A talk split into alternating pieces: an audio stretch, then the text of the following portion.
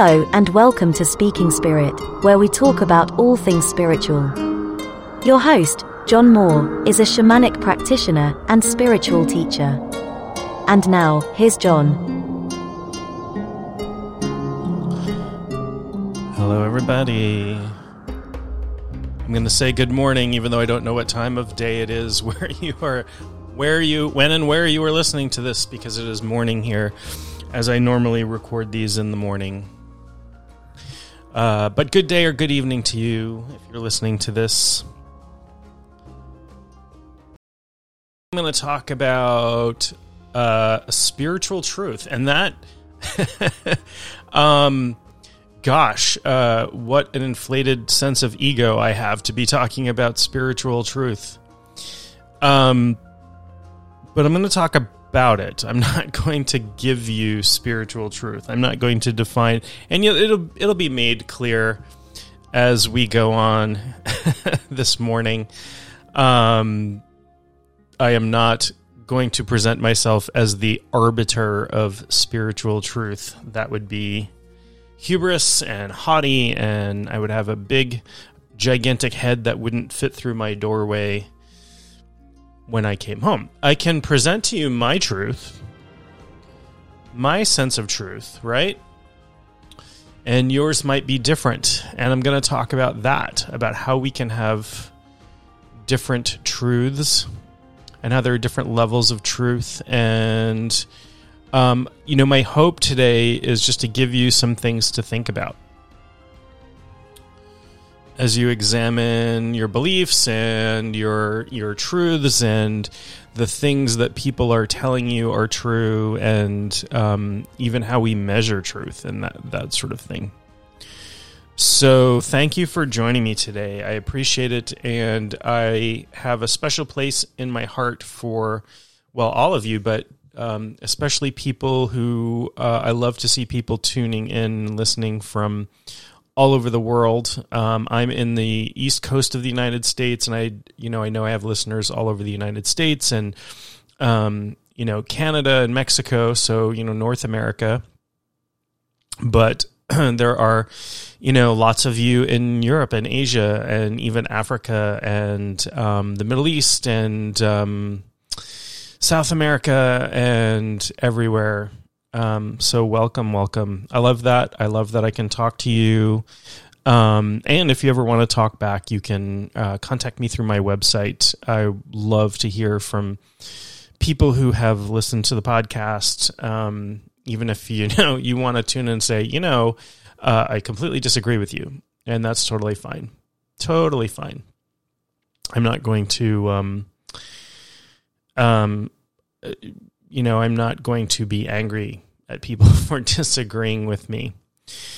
Um, and that's an important point when I'm talking about truth, right? So, um, we live in a world and we have a history um, of you know with humanity and we're you know we're still going on with this where um, we're willing to go to war and kill people for differences in belief right? Think about um, you know the crusades or people who were forcibly converted to different religions or um, places where um, gosh the same people but who have different religions um, you know fight sometimes to the death sometimes civil wars sometimes wars between countries.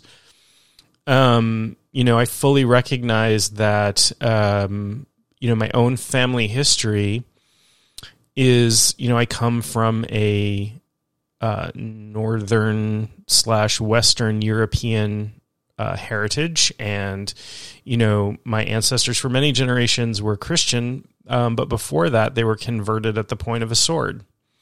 Right? They were. It was convert or die for them, and that has led to generations of my family being being Christian. It's not to say that Christianity is bad or wrong or evil. It's just that um, you know there were people willing to kill other people to um, force them to believe their truths. And um, I think we all recognize I, I hope um, you know we all recognize how messed up that is, even though it still occurs. And it's a way. It, it, it's a form of tribalism. It's a form of othering. Those are other people. They are not deserving of the same human compassion as the people who um, attend church in the same place I do, or go to temple, or go to the mosque, or go to whatever or people who don't believe, right? Because you know the, um, you know certainly religion religion has been wiped out in some places as well, religion or belief. Um, and I'm not here to talk too much about religion other from other than that perspective that um, you know just the perspective that people are willing to kill and be killed to protect their sense of the truth. And, you know, I just want to go on record as saying that is absolutely ridiculous. Um, and there, and don't get me wrong, there are many, many people. In fact, I think most of the people on the planet are fully comfortable with uh, people of different beliefs, people of different truths. Um, you know, I think that's the majority of the people on the planet, to be honest. I think we are, um, yes, there are newsworthy events and massacres and horrible things that people do to each other. Um, um, I see, you know, historically, it may not look like it because we're exposed to horrific news every day and we have access to the internet and 24 hour news and everything, but we are actually living in one of the most peaceful epochs in human history. It may not seem that way, but that is, um, you know, that's something that's something that is true from a well. And I'm, I'm going to talk about um, different ways of measuring truth, but that is something that is objectively scientifically true. Um, even though it may not seem like it, because, you know, when you turn on the news, all we talk about is strife, right? Um, and let me be an advocate for every once in a while, if you are a person who watches and reads the news and, you know, re- reads online, taking a, doing a news fast every so often. Um, in a way, we get sort of addicted to this horrible information that's coming across sometimes. Um, and, you know, news companies, uh, at least in the US and, and, you know, definitely around the world, they recognize this. And, you know, the ones that are for profit, they know that um, they can be more profitable by stirring up emotion and that that includes negative emotion. And we can get just as addicted to negative emotion as we can to positive emotion. You know we can we can be addicted to outrage and horror and all of these things. Um you know i know i i, I won't i won't um i won't mention anybody but i i know somebody who you know, during a particularly trying time in the United States political climate, um, was constantly watching the news um, like nonstop when you know when this person wasn't working, and um, when this you know this person wound up with um, blood pressure and heart issues, and um, I was just like, you've got to take a break I get it. I get that, you know, that you're getting sucked into the outrage of the day. And, you know, there's a pressure to feel informed. Um, but how informed are we? So, anyway, um, yeah, I mean, we're living in a peaceful epoch, and I think people are coming, becoming more tolerant. There is lots of intolerance. We have got eons to go before we can be, um, you know, before we can declare ourselves tolerant at all. Um, but we've made strides. We have made big strides. We've made big strides in human rights in the world. There are still places where that, um, you know, people want to live in middle age society where, you know, um, torture and murder were okay, you know?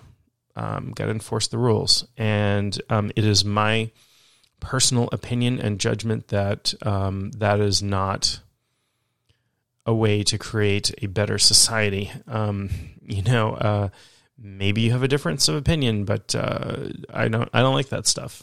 I don't. I don't like. Um, you know, there's enough suffering in the world without us creating extra suffering. So, let's talk about truth. Let's talk about spiritual truth. Um, and as always, I'm going to define, you know, what I mean when I say this, and um, you know, when I intro- when I introduce a term, I will give you my definition. And uh, you know, I've said this over and over, and I will continue to say it because, um, you know, I, I'm not here to cause an argument. My definition is my definition. Yours might differ.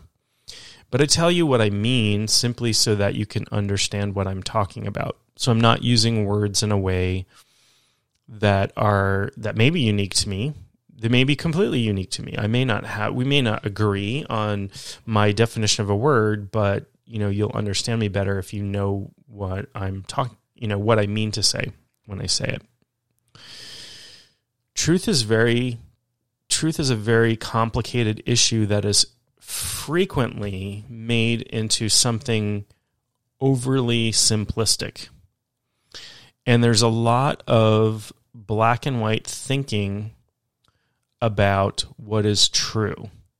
So, at least in English, something is either true or it is false. Um, and, you know, we made fun of, uh, you know, there was a word invented recently um, don't know if it's made it into the dictionary that something is truthy, is sort of true, right? And it was making fun of people who were just like making stuff up and, um, you know, and, uh, you know, that was close to true, but not really, you know, and it was used in um, political satire. So I'm not going to use the word truthy. Um, but I'm to I'm to talk about truth a little bit and different kinds of truth. So there is, you know, there's a strong um, idea or or value or belief that um, amongst many people that all truth is objective and measurable, and anything that isn't objective and measurable isn't true or um, can't you know can't uh, you know can't, can't really be true or doesn't exist or that sort of thing. So you know that's a pretty extreme belief system right? This material realism. If i can't measure it with a scientific instrument it doesn't exist period.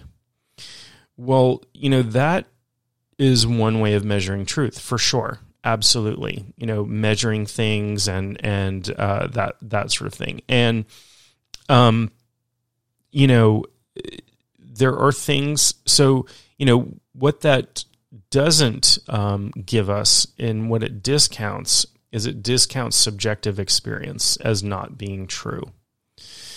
Um, and i would argue that that is a false argument we cannot measure consciousness. We have no idea, no idea out of, um, you know, out of, you know, where, uh, out of which, out of what? I don't know. I don't know what I'm, how I'm going to say this. We have no idea how consciousness arises from a material scientific perspective and there are lots of people who are trying to you know figure out the chemicals and neural pathways and honestly, how are you going to take a bunch of electrical signals that are passing through wires, which is essentially reducing, you know, reducing consciousness to the, you know, the the brain, the physical brain, and have that equate to a subjective experience of consciousness? How are you going to sit there and listen to a symphony and you know be moved by that and and experience that and you know explain that away with you know these nerves fired um i you know, I don't think that's going to happen really, to be honest. Yes, we know that if, you know, we affect the brain in certain ways, consciousness, I, it can be affected or can go away. Um, my belief is that the brain is a receiver of consciousness, much like a radio receiver, but that consciousness is everywhere and it arises, rises in everything, and that's my truth. So, um, I was recently listening to a Q&A by author um, Jason Miller. Um, I recommend his stuff if you're into occult practices at all. Um, he writes on what he calls sorcery, and he has um, a background in um, Tibetan Buddhism and classical, I would say, sort of classical Greek magic and um, for lack of a better term, sorcery, as well as hoodoo, which is American um, folk magic, um, and probably a background in lots and lots and lots of other things. He's he's quite an expert in many different areas of the occult and magic and um, spirituality and that sort of thing. So I, I recommend him. Um, if you're into that sort of thing, he's got lots of books you can find on Amazon or or at your local bookseller. Um, and I think he's coming out with more. But I was listening to a Q and A with him, and he was talking about truth and you know how things sort of lie, and he put it in, in terms. And I don't know that he invented this way of putting it, but um, you know he's the first person I heard it heard put it this way. But he talks about the head, the heart, and the hand, right? And their different concerns. So, truth at the level of the head is about facts. It's about right and wrong. It's about what things are. It's science based. It's about definitions. So when I tell you, I'm going to define a term for you. Um, you know, I am speaking hopefully to the head part of you, right? And I do try, you know, I don't know if it's apparent, but I do try to speak to, you know, to you as a listener at different levels. I try to give you information. I try to try to provide some way of exploring meaning, and I try to give you something that might be useful. So the head is, you know, thought and science and pardon me, I just knocked my microphone out of place. Um, as you may know, I don't really edit these things. So um, if I burp or cough or hiccup or knock my microphone out of place, I don't usually stop the recording. Um, so you know, the head truth is all about facts and science, and uh, you know that thing I was talking about, objective measurement. You know what things can be um, empirically measured you know this uh, the temperature of the water is you know uh, 20 degrees celsius right? Something that can be measured or a fact. You know it is it is night or it is day. Okay? So that is that is sort of head truth.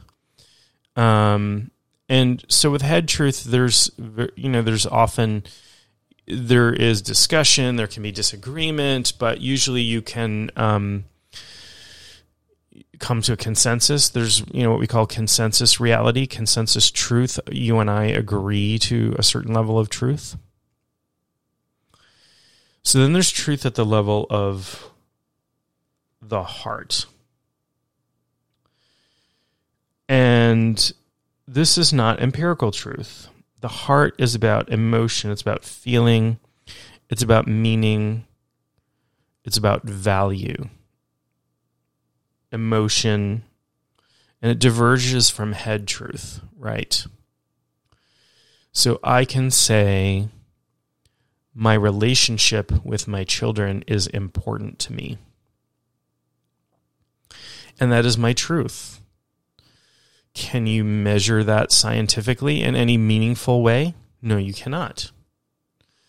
And yes, you might be a social scientist who ascribes some, you know, who develops some way of measuring the importance of a relationship but it will not capture my experience of my relationship with my children being important to me. You might capture some tiny aspect of that. You might measure that. How much time do I spend with my children? How much priority do I place on spending time with them over other things or, you know, whatever? But you won't capture that meaning.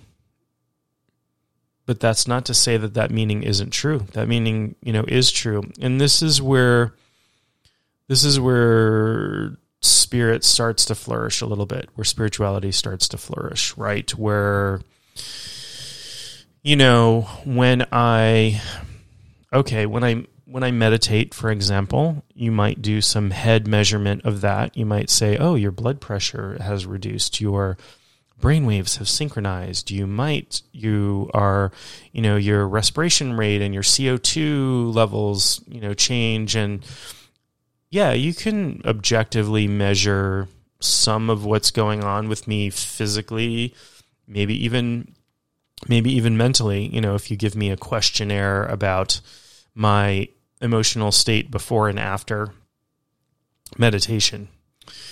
Right? So em- empirically you can measure some of the effects of meditation and this has been done in study after study after study. And that's, you know, that's good stuff to know it's good to know that meditation is healthy for the body. Um, but from my from my heart level, I know that when I meditate, I feel better. I feel more in touch with the universe. I have an experience that is sometimes transcendental. And um, you know, that is not something that can be measured in any meaningful way. Yes, I know that there are, you know, systems of Buddhism, for example, that have levels of nirvana and all of those things. And, you know, I, am not going to argue with those. Um, I think those are, you know, somewhat subjective. Uh, and you know, maybe there's some ways to measure that. So maybe there's a headway of measuring that. But can you really describe can you really describe the, you know, measure the experience of enlightenment, the experience of touching infinity, the experience of touching the divinity that is within you, the infinite divinity that you are connected to and connected to all things? No. Um, but does it make it not true? does it make it not true that I cannot measure with scientific instrumentation my experience of the divinity within me?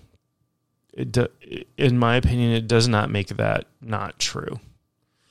Um, you know, and people will, you know, people who are, you know, materialistic realists might um, try to describe it away with, oh, your brain chemistry is doing this, and your brain waves are doing this, and your, you know, breathing rate is doing this, and, um, you know, uh, sure, absolutely. But does any of that describe my experience?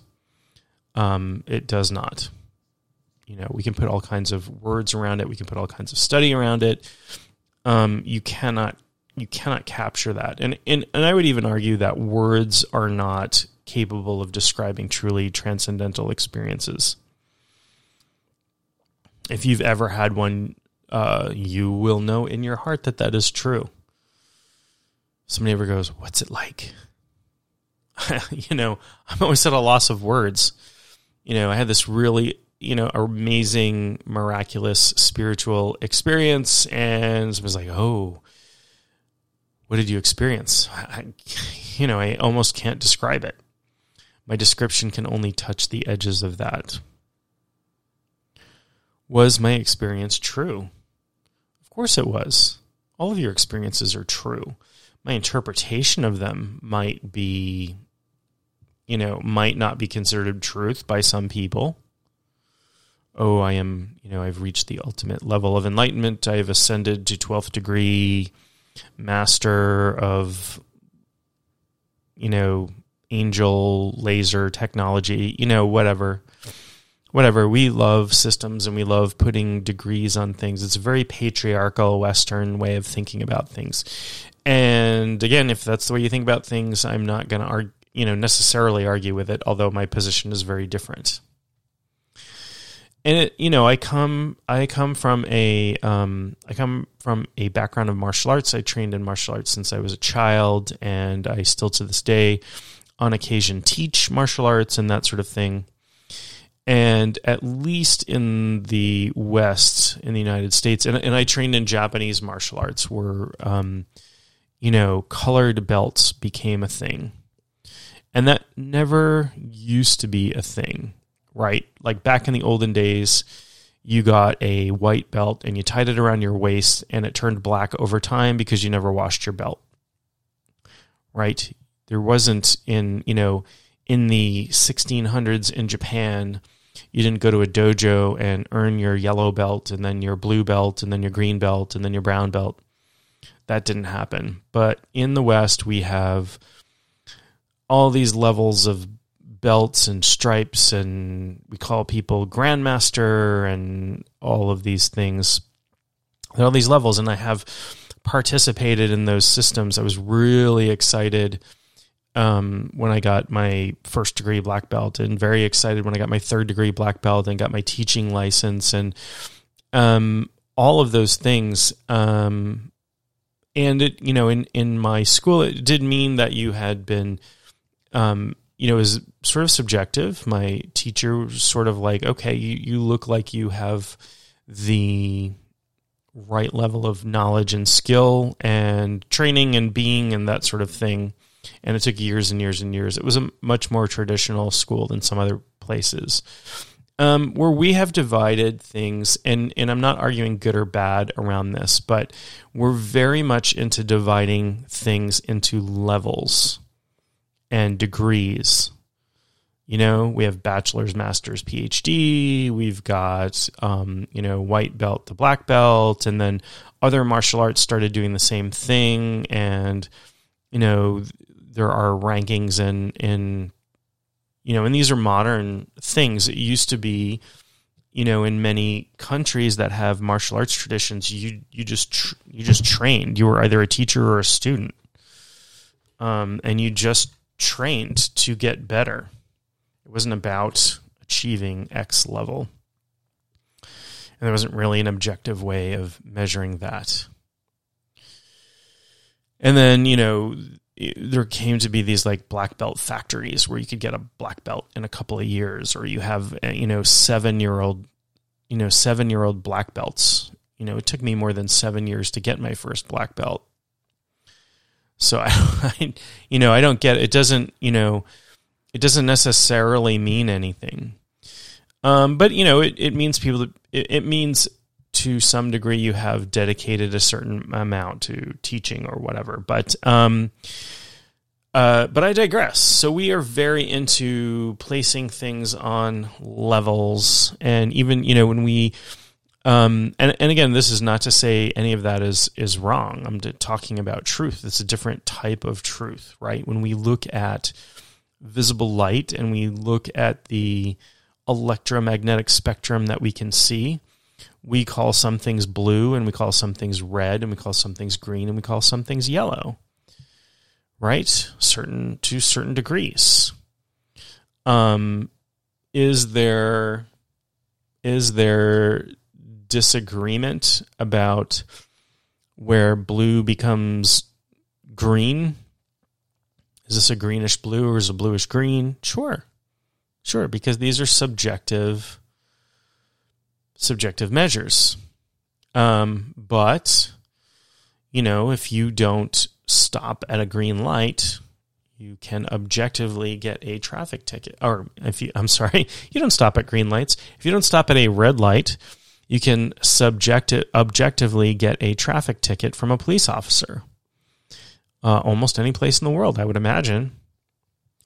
So, um, the difference there is the difference there is important, and that is more of a head difference. Red light means stop. This means this. This is a fact. Um, that red light is a signal for stop. It's a definition of something. It is a signal, like word, right? Like we have, you know, like the word dog means, you know, a canine animal. But what if I call, you know, what if I call somebody a dirty dog? Am I literally thinking of them as a canine or am I using that as an insult? So again, definitions of things vary, but red light is, you know, that's a signal. That's that's a head truth. Um. So, uh, you know, that's something that can be. It's very objective. It's very truth based. That sort of thing. So so far we have the head and the heart, and the the the third level is the hand. And again, I hope that when I talk to you in these podcasts, that I speak to each level of truth for you in every podcast. I try to be conscious of that. So I talk about definitions of things. I talk about histories of things. I talk about, you know, that sort of thing. Um, that's very head truth. And um, I'm, you know, I have a scientific background, even though I am, you know, I practice shamanism and have all, you know, have a have a very healthy spiritual practice. But um, I come from a scientific background, and um, you know, I have, uh, I've, I've got uh, an advanced degree in computer science, and so uh, you know, and I've studied statistics and um, you know research methods and all kinds of stuff. But um, I recognize that there is uh, the there are these different levels of truth, right? So I talked about head truth, the scientific stuff, the you know empirical stuff, right or wrong, definitions. I talked about the heart stuff, which is about meaning and value and emotion sometimes can diverge from fact, not necessarily empirical truth. And then there is hand truth, and this is um, what is useful, right? What things are useful. And um, this is sometimes seen as, and, and again, we like to put things on level. This is sometimes seen as the lowest level of truth. I don't think things are low to high levels of truth, right? What is useful and what is not. What's useful can be a very significant, important level of truth. So let me give you some examples of that, right? Um, so placebo effect, right? Um, if you give, you know, if you give people who are sick a sugar pill with no medicinal, no known medicinal value, some certain percentage of them um, will get well, and that percentage of them will, uh, you know, is higher than the percentage with no treatment whatsoever. Um, and you know, we don't 100% know why that is. And some research shows that even um, even when people know they're get, being given a placebo, uh, it still has an effect above random chance. So, what the heck is going on? I don't know. I don't know. But are placebos useful? Sure. And so one might argue that placebo effect is responsible for some level of spiritual healing whether that's energy healing or shamanic healing or what have you. And that might be true. I don't I don't know. And I don't know how you would measure that. However, does it really matter? Does it really matter if you go to a um, Reiki practitioner? And I and I honestly don't believe that it's 100% placebo effect. I do not. I think that there are uh, I think that there's healing, like if you go to an energy healer like a Reiki practitioner, or you go to a, a soul healer like a shamanic practitioner, um, there is stuff going on that's not just placebo effect, I believe. But are these things useful? Do people get better? Do they feel well? In my experience, yes. I've had, um, you know, I see clients, and when I do healing sessions with with them, the effect can be profound sometimes, and I have seen profound effects with other practitioners. I've experienced profound effects when I have had practitioners work with me. So, is it useful? Um, can I do this and have a, an intended result? Absolutely. And so, is useful, is the hand level of truth an important measure of truth? I think it is. That is a heart based truth, right? That's a value. That usefulness is important. There's a um, aphorism or principle of um, you know the sort of the modern teachings of Huna, the you know a Hawaiian based spiritual system, and I don't know if this is you know I don't I don't know if this is made up or not.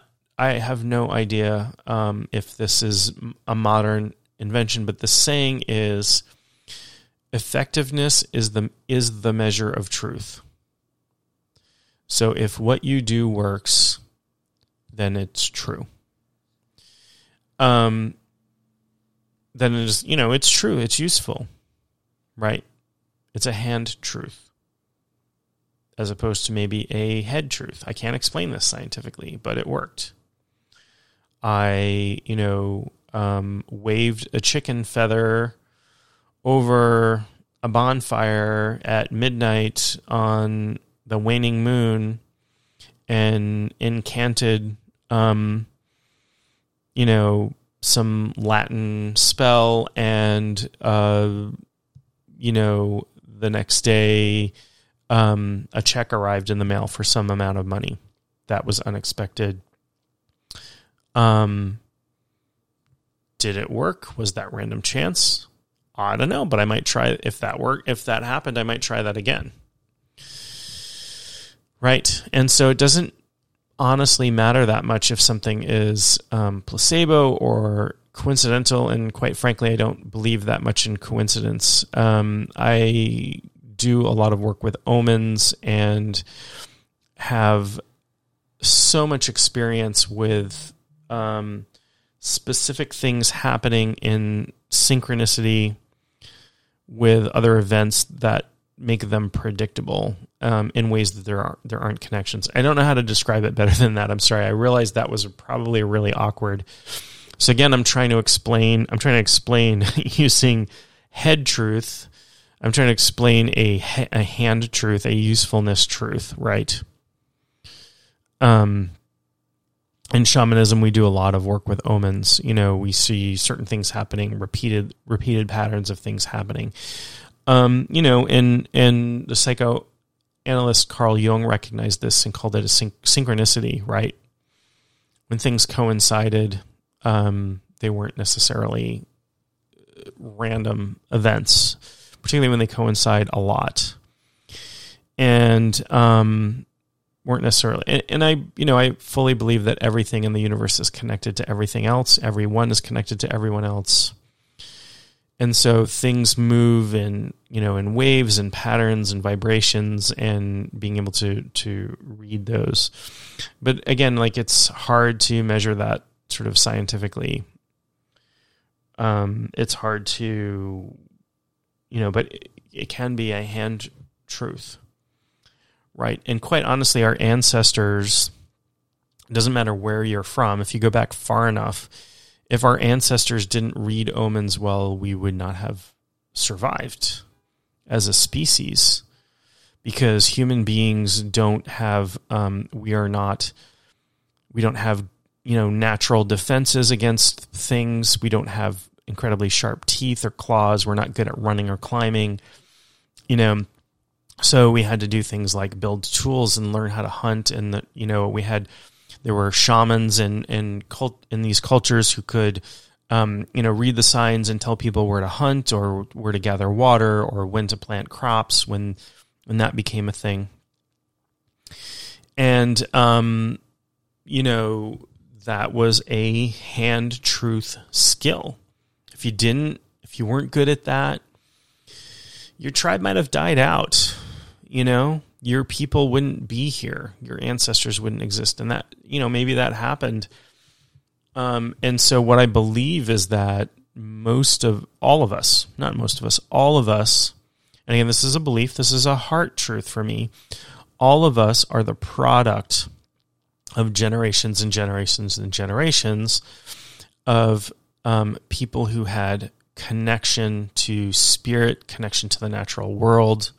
We're able to read omens. We're able to, um, you know, work directly with spirit to feed their tribe and heal their tribe and learn which plants were medicinal and which ones were poisonous and um, all of those things and work with spirits of animals and spirits of nature and gods and goddesses and all of that.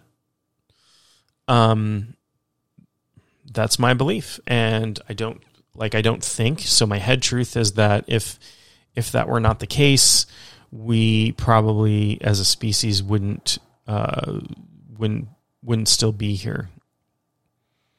And so, you know, I say on my website, shamanism is your birthright, right? Whether you want to learn shamanism or or get shamanic healing, it doesn't matter where you came from. There are shamanic cultures in your past. There's shamanic cultures in your ancestry.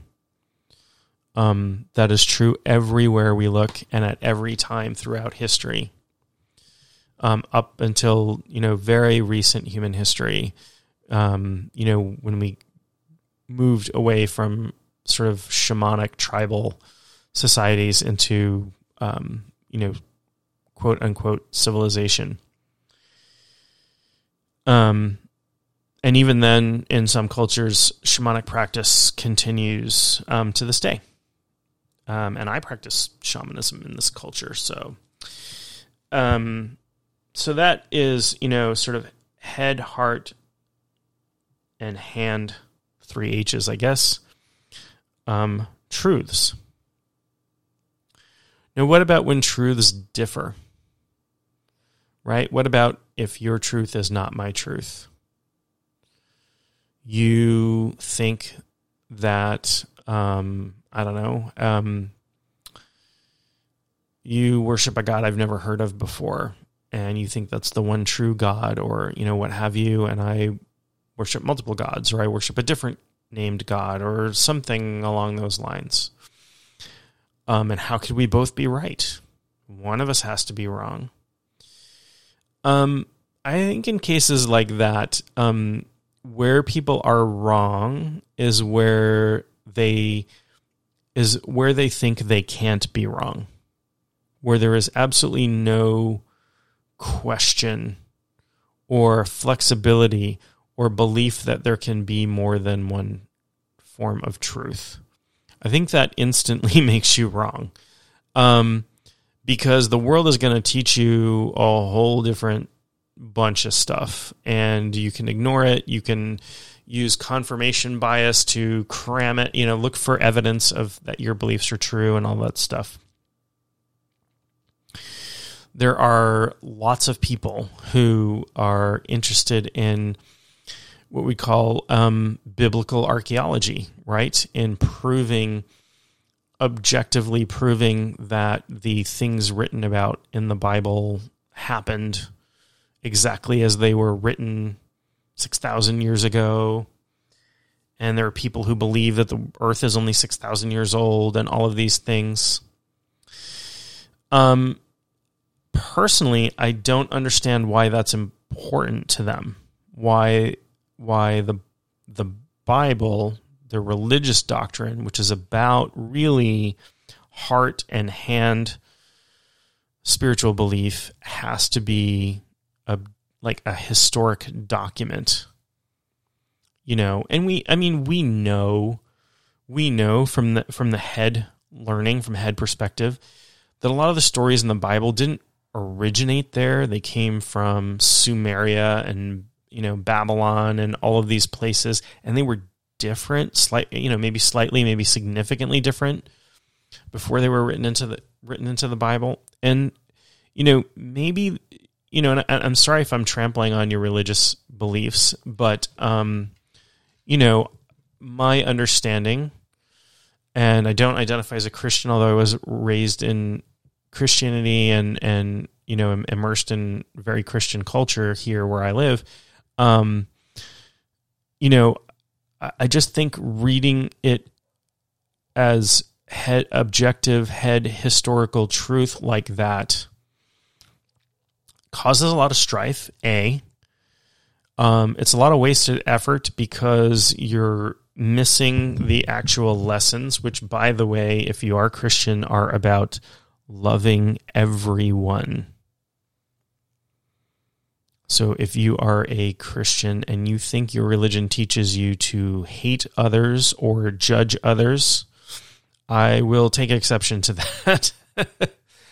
Maybe that's your truth, but they that ain't in there, and you really got to twist things around to hate people. You really do. Um, and I'm not. I don't mean to single out Christians um, because I um, just like that is the mainstream religion that I know the best because I was raised. Um, I was raised Christian. I went to Christian Sunday school and Christian church when I got older and I stopped identifying as Christian sometime in my 20s when that no longer worked for me and I didn't like um, some of the ways that some people had twisted. But there are beautiful things in Christianity. There are beautiful teachings. There are beautiful practices. There are wonderful things. And there is magic and mysticism there too it's just really flipping hidden. Um, you know, I I don't like the televangelist thing. Not that they represent all Christians, but they represent a big amount. And I don't like it when they get mixed with mixed in with politics. Um, yeah, I, you know, your values should be reflected in your in your politics, but there's there's there's just there's just too much of that. You know, these, um, you know, whatever. I'm I'm not going to go down that path too much. Um, and you know, if what I say offended you, uh, sorry, I guess. Um, just you know, I'm expressing expressing my truth, and I am not at all ba- bashing Christianity as a whole, as a thing. And I realize that there are 14,000 recognized Christian sects in the world, and they don't all practice or believe in the same things. Yes, there are commonalities. They don't even read the same versions of the Bible, however. Um, and not all of them celebrate Easter and Christmas or celebrate them on the same days or, you know, all of those things. So, um, so it's fine. I don't, you know, I can't paint everybody with a broad brush and I don't have hatred for anybody. I do not. Um, you know, I just, I, I think when I see, um, you know when I look around and, and I and I see expressions of hatred couched in something that should be about love, um, it does it does bother me, and I recognize that's my own thing, but it does bother me, and I'm not gonna I, I will I will not hide that. Um, so if you are not loving to everyone, I'm not particularly interested in your in your beliefs. Uh, I'm not because you got to get there first, you know. Um, and there are lots and lots and lots of Christians I know and love who are loving towards everyone. And um, that's fantastic. That's part of that system that I love and adore. And I do my best to love everyone, even if they are, you know, even if they are hateful, I do my best to love everyone because I think that's important. I may not I may not like what you do, but I love you as a person because you are a person and you are divine and you are um you know you are connected to me and um if i don't love you i'm not loving part of myself so anyway i digress a lot. I realize that. I go on these tangents talking about things but it's okay but we're talking about truth. So you know in the um so in in Huna, there is this principle that um, truth is the the effectiveness is a measure of truth. And there's also a saying from there that says that truth, all truth is not found in the same school, meaning that they actually recognize that different viewpoints can can also be truthful. Right? Whatever that means. Different viewpoints can be effective. You know?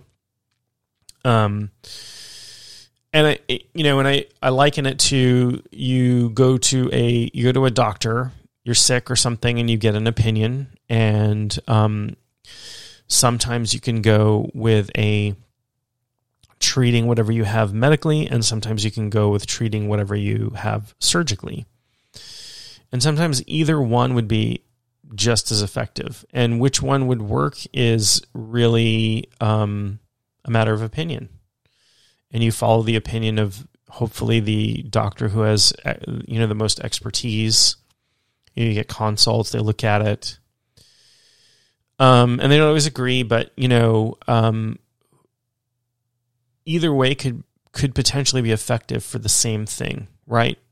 You could treat the same thing from in two different ways, and it would work. And so each one would be useful, and each one would be a true way of treating some some dis dis-ease um, and so that, you know, that's an example of, you know, two schools that can both be right, that can both have the same truth.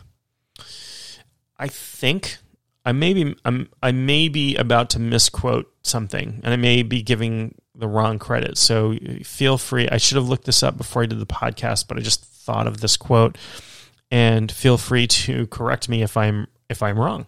If I am wrong in my head, my head level of truth. I think it was Niels Bohr, the physicist. Um, and interestingly enough, like a lot of these, you know, quantum physics guys um, became much more spiritual, spiritually oriented as they um, really started to plumb the depths of the, you know, of scientific reality. Like those things start to come together, right? Where um, if you observe particles, they start to act differently. Well, that's weird. You know, that's really weird. How's how does that happen?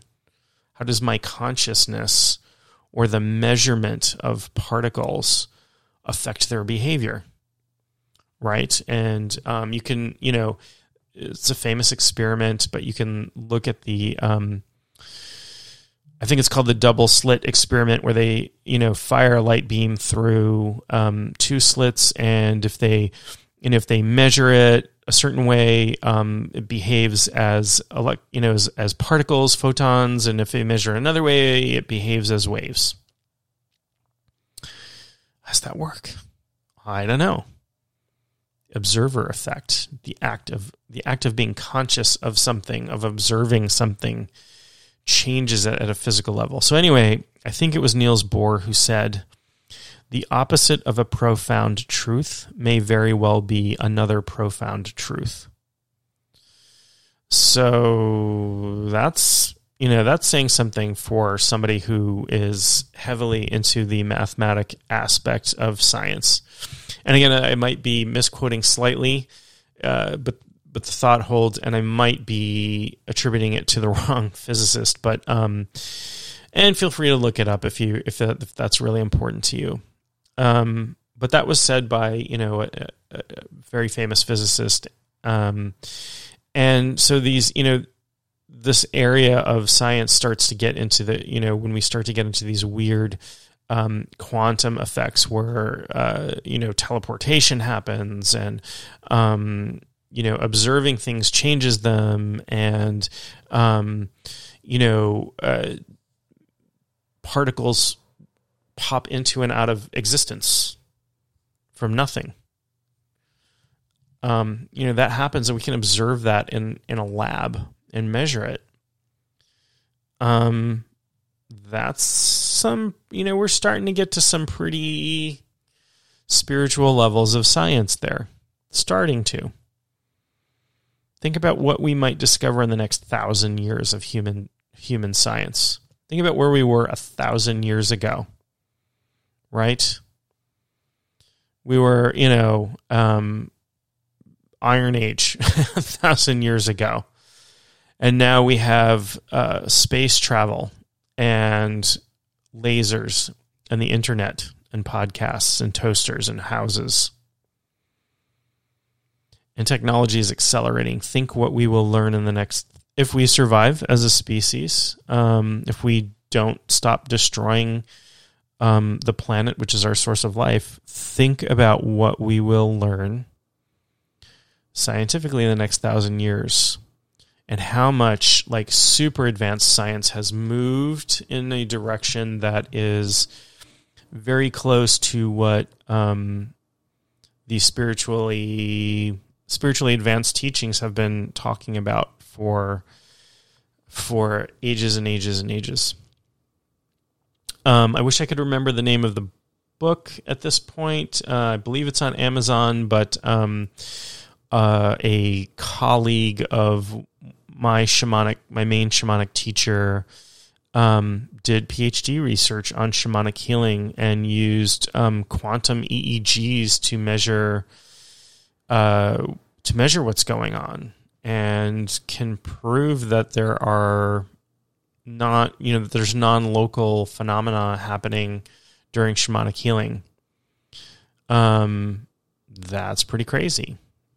How does that work? We don't know yet. We can say, oh, it's you know, it's spirit. From a head truth level, that's really hard to measure. So, as I come kind of to a close of this particular episode of the podcast, um, I, you know, I, I talked about how I always try to give you uh, so head, heart, and hand stuff in these podcasts. I did a lot of head talking today, a little bit of a little bit of heart, and I talked about the hand, but I didn't I didn't give you anything that was necessarily too useful from a practical perspective. But um, what I would encourage you to do is um, to examine. You know, take some take some time. It doesn't matter, five minutes, 10 years, doesn't matter. Um, and start to examine your beliefs. And your beliefs are anything that you hold to be true. And here's um, here's where this gets a little sticky, right? Um, so that includes things that can be scientifically measured right? So, um, I believe that, you know, um, I believe that one plus one equals two. Now, that might be empirically, scientifically, objectively provable. But the fact that I hold that as a truth because I might believe that one plus two, one plus one equals three, um, which could be scientifically empirically wrong, but it's a belief that I hold. So even if my beliefs are measurably true, it is anything that I hold to be true is a belief.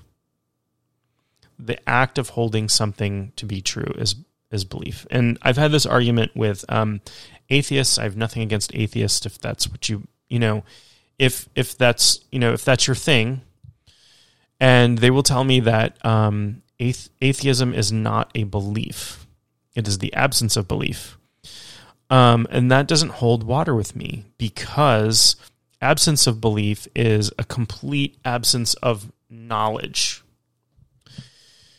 Um, if I if I had never heard of deity or God or gods and goddesses or or what have you, I would not hold any belief, you know, necessarily hold any belief about that unless I'd encountered that some other way, right? So if I'd never encountered it, I would hold no belief. I would hold nothing as true. But um, you know, if you're an atheist, you hold the belief that there is no deity, there's no God.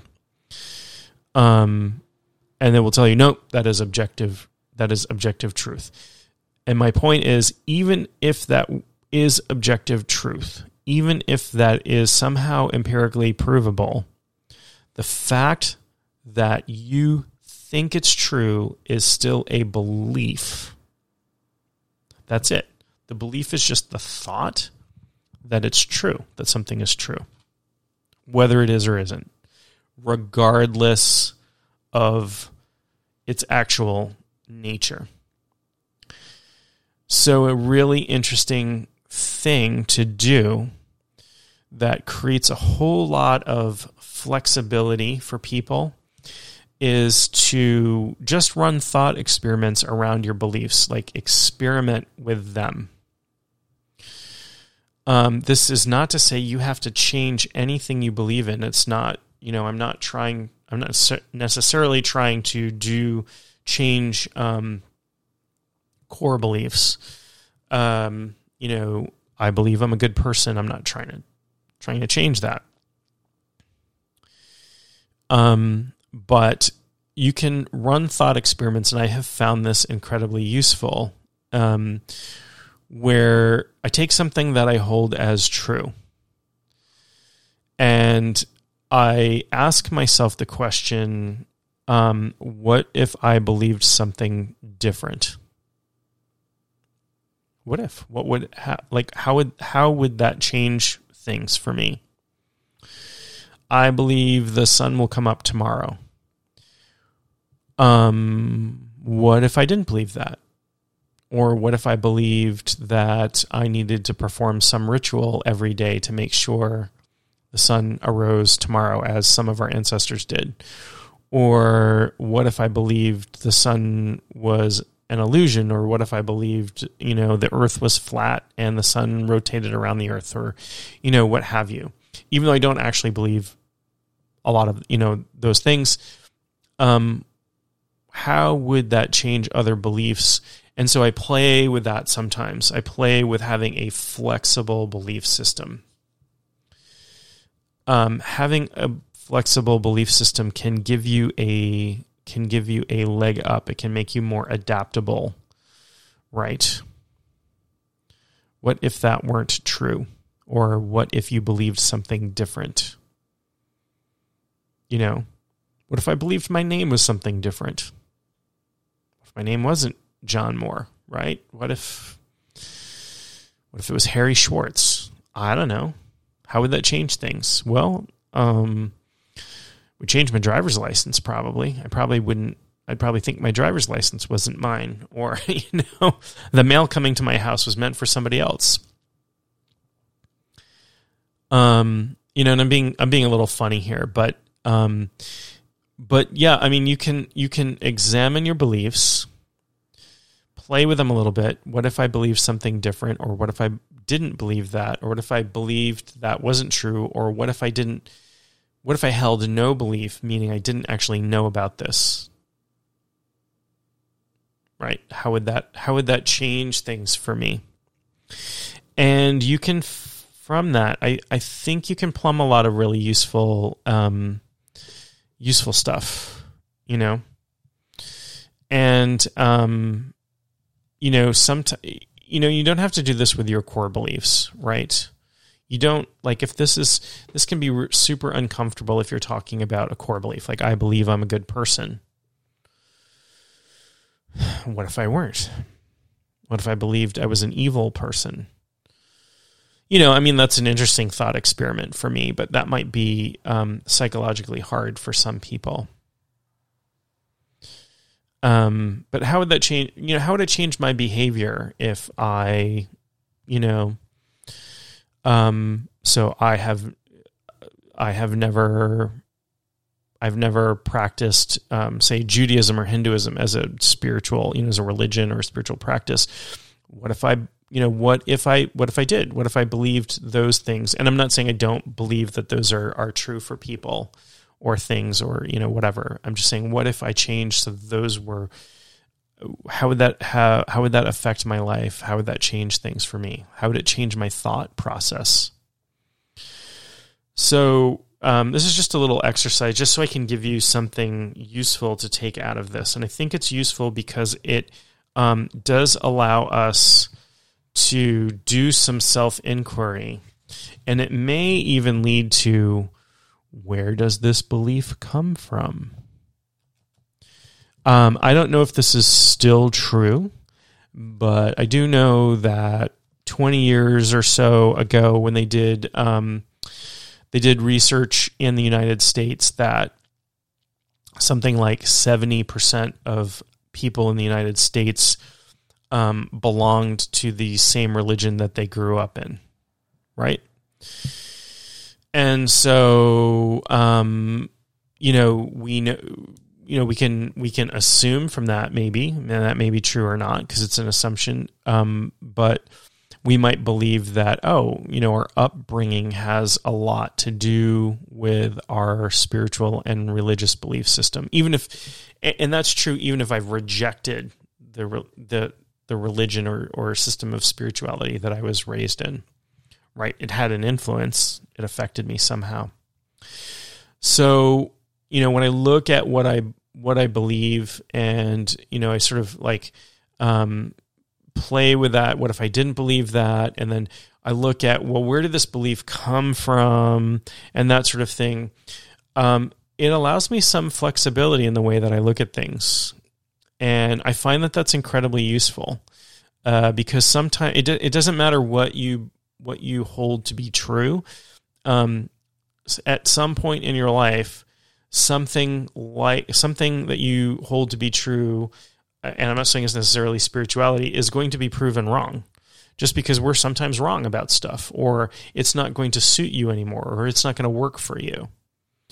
And when we hold our beliefs with like, you know, like I have, like if I don't believe this, I'm going to die kind of thing, that's where um, fundamentalism and religious wars and that sort of thing comes in. Um, and I haven't even really talked too much about cognitive biases, but you know, we, you know, a big one is, um, you know, we believe evidence that supports things that we already believe. We put stronger weight on evidence that supports things that we already believe. So if you believe that the earth is flat, you know, and you see pictures of the earth from space and it looks round, you're going to disbelieve that where somebody presenting some evidence that the earth is you know quote unquote evidence that the earth is flat. I've actually flown around the world completely so um, I, I, have firsthand knowledge that it is not flat. It is a ball.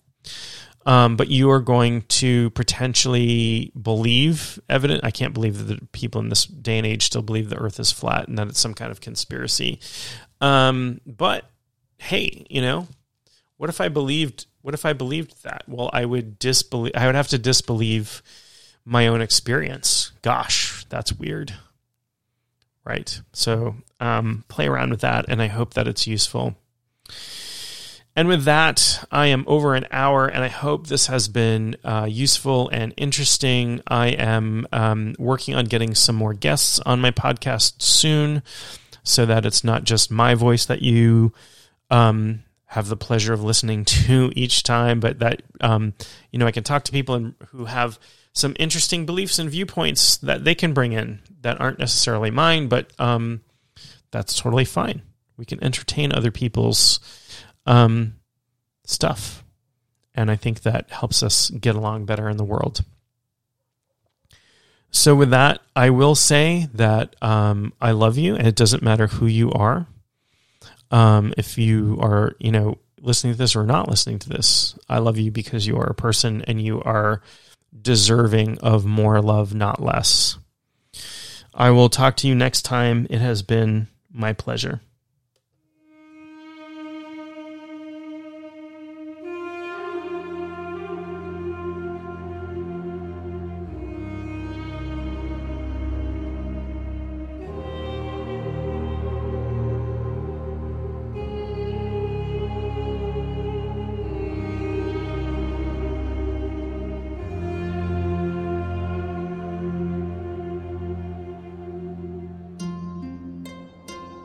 Have been listening to Speaking Spirit with your host, John Moore.